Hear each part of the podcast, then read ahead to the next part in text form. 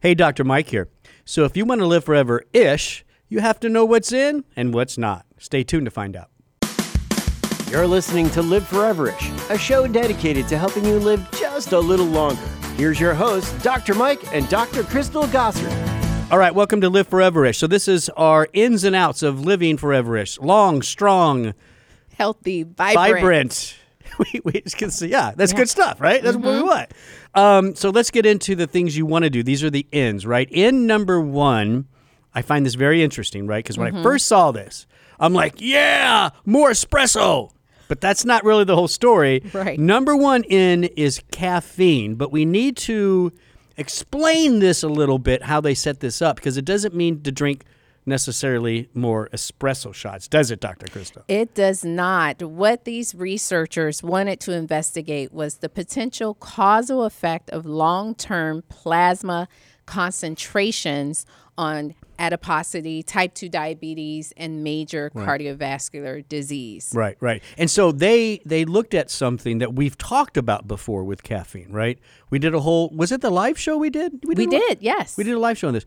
Um, slow metabolizers, fast metabolizers, right? Right. And and just real quick, let me just it's not that hard to understand, right? It makes sense. Slow metabolizers when they when they consume some caffeine, it simply lasts longer in their body. That's right. Fast metabolizers, it doesn't last as long. So what they were looking at was genetic markers of slow metabolizers, right? Yeah. And then and then they were looking at caffeine levels in those people, not from drinking, but just from how they metabolize it. Is that is am I on the right That's path? very true because the people who are slow metabolizers drink less coffee Yeah, or have- caffeinated yeah, beverages. But they have more Right. longer. Right. And that's what they were looking at at the end of the day. That is what they were looking at. And I think it's important research because often you see more observational studies when it comes to food components, caffeine, coffee, caffeinated beverages, and, and how they can impact diabetes. We, we know that people who, who drink four to five cups of coffee, yes, they have better BMI, better cardiovascular uh, health. But just kind of now seeing is there more of a cause effect and that's what the researchers used used gene data That's really cool, right? yeah i think it's really it's the cool. next level of biomarker, genetic marker, basically. yes um, now the people the participants were individuals of european ancestry so i have to always say that All right. just be but it doesn't mean it doesn't apply to everyone because we can all evaluate these snips is what SNPs they call is what it the right genetic SNPs that predict how you're going to metabolize caffeine. Exactly. I mentioned on our live show, Dr. Mike, that um, I've had my genes analyzed and I am a slow metabolizer. metabolizer. So this is this your fault. You fall into this. I fall Yeah. into this, Yeah. right. Yeah. So, well, uh, let's get into. So the results are pretty pretty straightforward here, right? Those those that are slower at metabolizing naturally have higher amounts, and what they found was that was associated with lower body mass index Mm-hmm. and a lower risk of type two diabetes, right? Yes, but they also found, just to, to clarify the type 2 diabetes, you said that correctly, but they clarified in the research approximately half of the effect of caffeine on type 2 diabetes was estimated to be through lowering uh, the lower BMI. Yeah. Yes. Okay. So, it just okay. So well, and that makes. Mm-hmm. sense too, right? So you you lower BMI, that helps with with sugar as well. Now they're not ruling out that caffeine still didn't play a role in that, not just by BMI, but by sh- affecting sugar itself, right? Right. Mm-hmm. Um, but they're just keep keep in mind that lower BMI, you tend to have better sugar control. right. Right. So uh, so again, does this mean I need to do more of my espresso shots in the morning? No. This is really looking at my your genetics yes. and predicting from there, you know, better metabolic health. That's really cool. So um, now, for us slow metabol, uh, I'm, I'm sorry, for us fast metabolizers, well, maybe it does mean an extra shot here and there for me, so I have longer caffeine yeah, levels. maybe they need a, a an extend release caffeine pill. Well, they, they have those. We took them when I Oh, was in medical school. Remember? Extend release. Well, I don't remember extend release or not. That's that's kind of where I'm going. Like, what? How can we keep the caffeine concentration higher in the fast metabolizers? All right, so that's caffeine for living forever ish. Uh, number two, that's in again. This is something you want to do, you want to consume, etc. Is walnuts. Now, this is another kind of. I guess it's a little complex how they how they set this up, right? They, I think they- so. they- overall, they, they wanted to know the effect of of walnuts on gut health and and heart disease health, uh, risk, right? Wasn't that that's the that's the main idea? But then tell us how they broke it broke it out. Yeah, so they added uh, the walnuts into the diet. They added components from walnut or fats from walnut, ALA. It's a, an omega 3 from walnuts. And they also added a type of fat that's not from walnuts. So let me break it down how this happened right. because it sounds very, very tricky.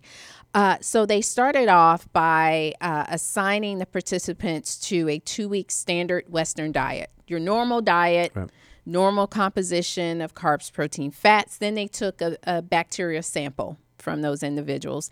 After that, and that's kind of the baseline, afterwards, they randomized each group to one of three diets and they crossed them over, meaning every one of the participants were able to To experience do each one of these arms. each Yeah, one yeah. of the diets. So for the first six weeks, whole walnuts, about a half cup to three fourths cup of whole walnuts added to the diet. Then they took a bacteria sample.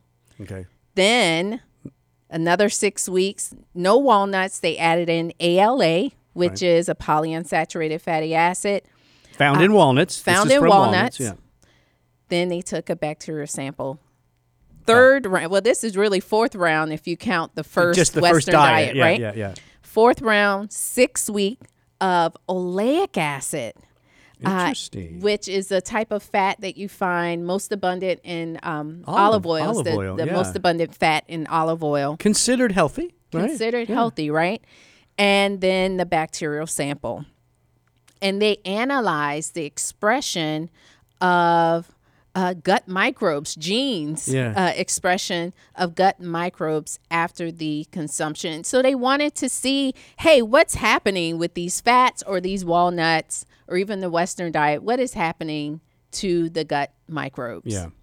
Yeah, and and that's a, and we more and more we're seeing this kind of of questioning about gut microbes Mm-hmm. because we're connecting them to better mental health, cardiovascular health, Mm-hmm. immune right correct. That's so that's why you're look you see a lot of studies like this now looking specifically. Yes. How is food affecting my gut microbes? That's right. And so they want to know, uh, and they pulled out. I thought the ALA was a nice pull out because they wanted to know is it maybe the omega 3s from the walnuts Which that's having probably this would have been right. I would have guessed that. I think, in my opinion, ALA probably wins here, right? But you're going to tell us the winner.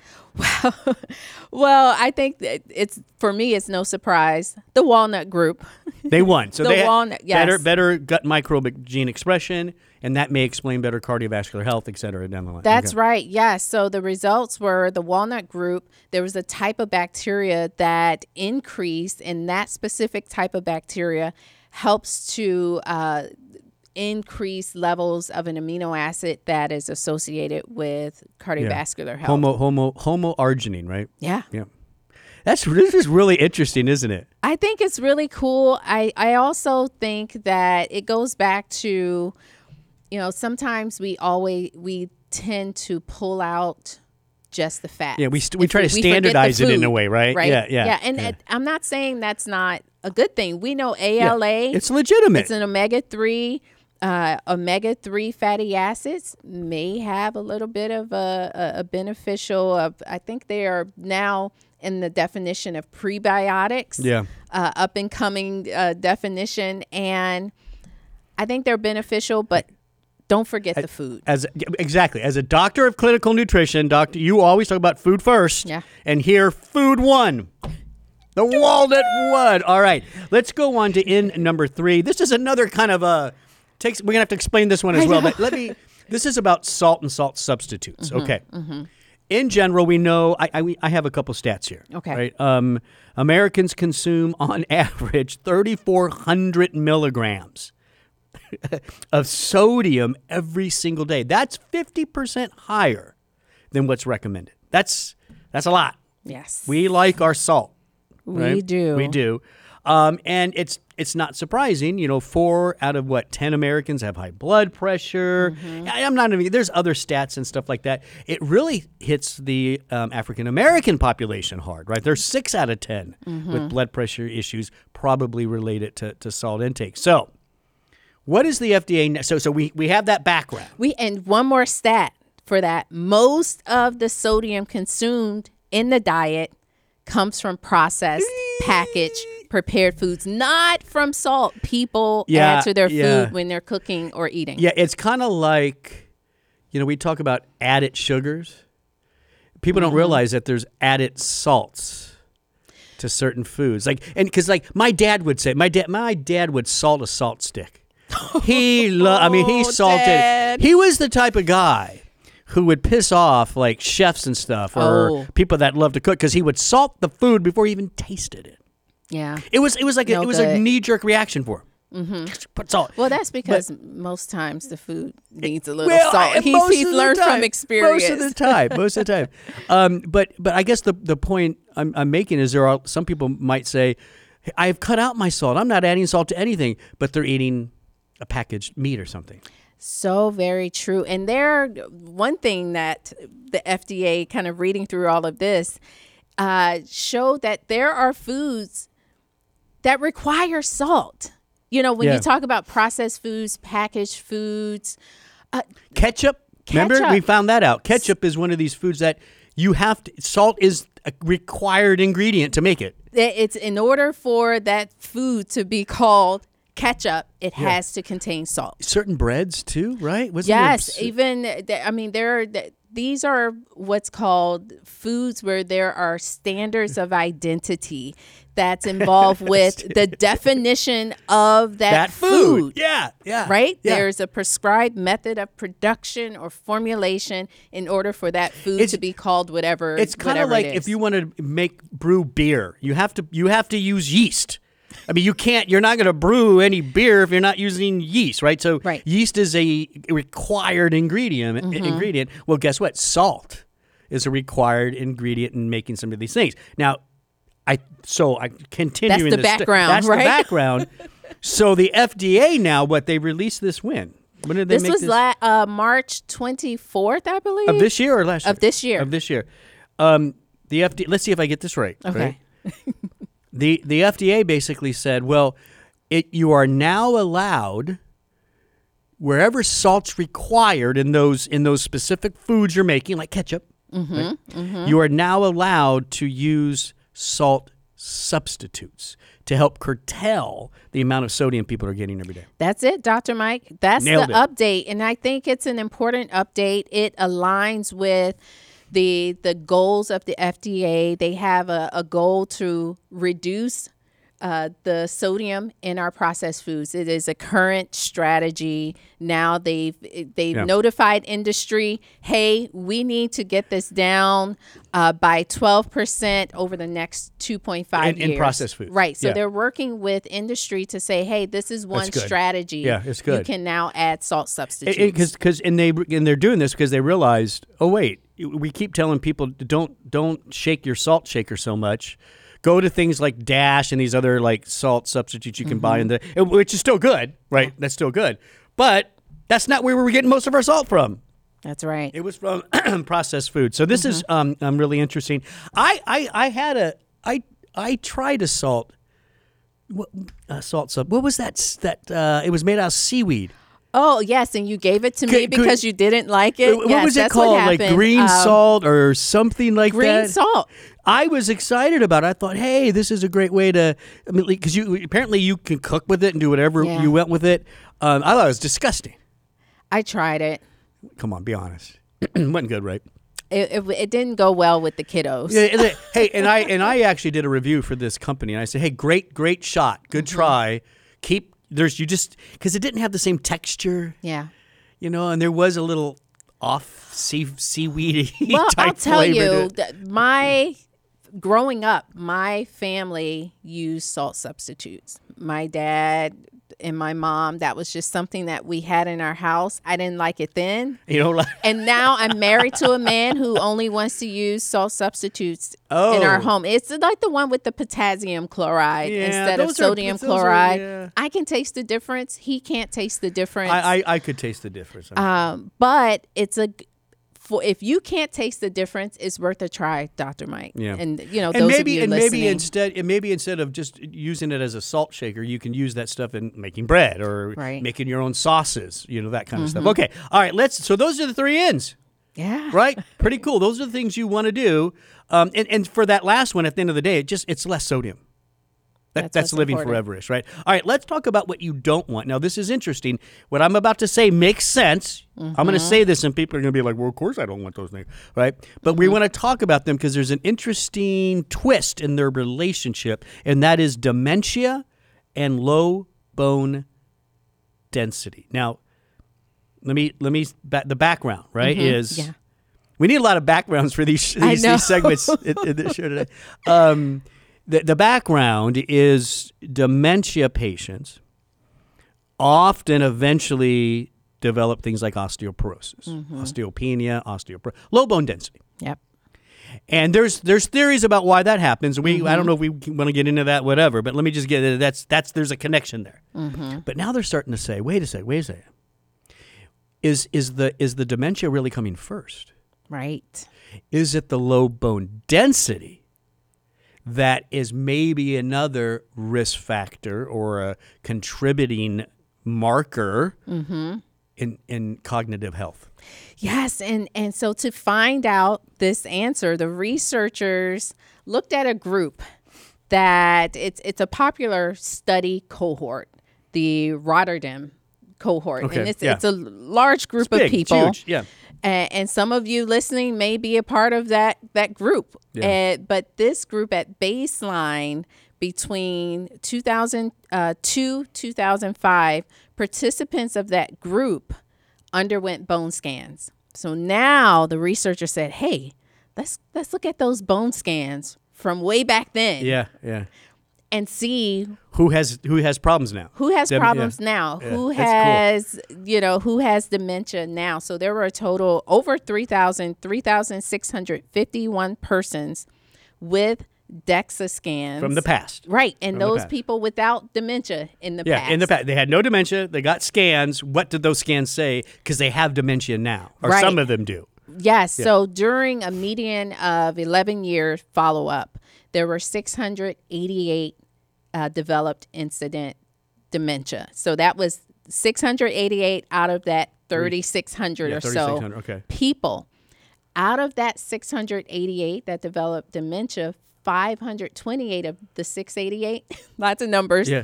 developed Alzheimer's disease. Yeah.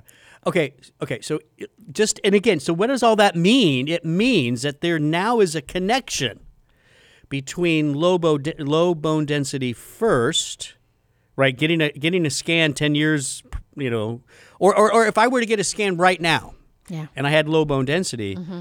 that might be a risk factor in 10, 20 years for dementia. Right. It might be a predictor. Might be you a know, predictor, yeah. oftentimes you're trying to look at th- these predictive models and figure out what you can do. And so, yes, the participants with lower bone mineral density at the femoral neck were more likely to develop That's just all cause dementia. Yeah. Very, very interesting. So, so what's out? If we, if we stick with that theory, that premise Mm-hmm, right there, what's out is low bone density, and it's out for a lot of reasons, not just dementia, because you don't want to fall and fracture something either when you get older, right? Mm-hmm. Right, so, right. low bone density is the out for living foreverish. That's it, Doctor. How do you like that? I think I like this episode. This was good. This was I, I did. I liked it, and and, and and and but I think we we laid it out pretty pretty clearly. So there you go. There's your ins and outs for living a long, strong, vibrant life. Dr. Crystal, thanks for joining me today. Don't forget, you. go to liveforeverish.com, and we can do the. One two punch. What you didn't you didn't do Oh, it. sorry. There's the cameras for it. that was three.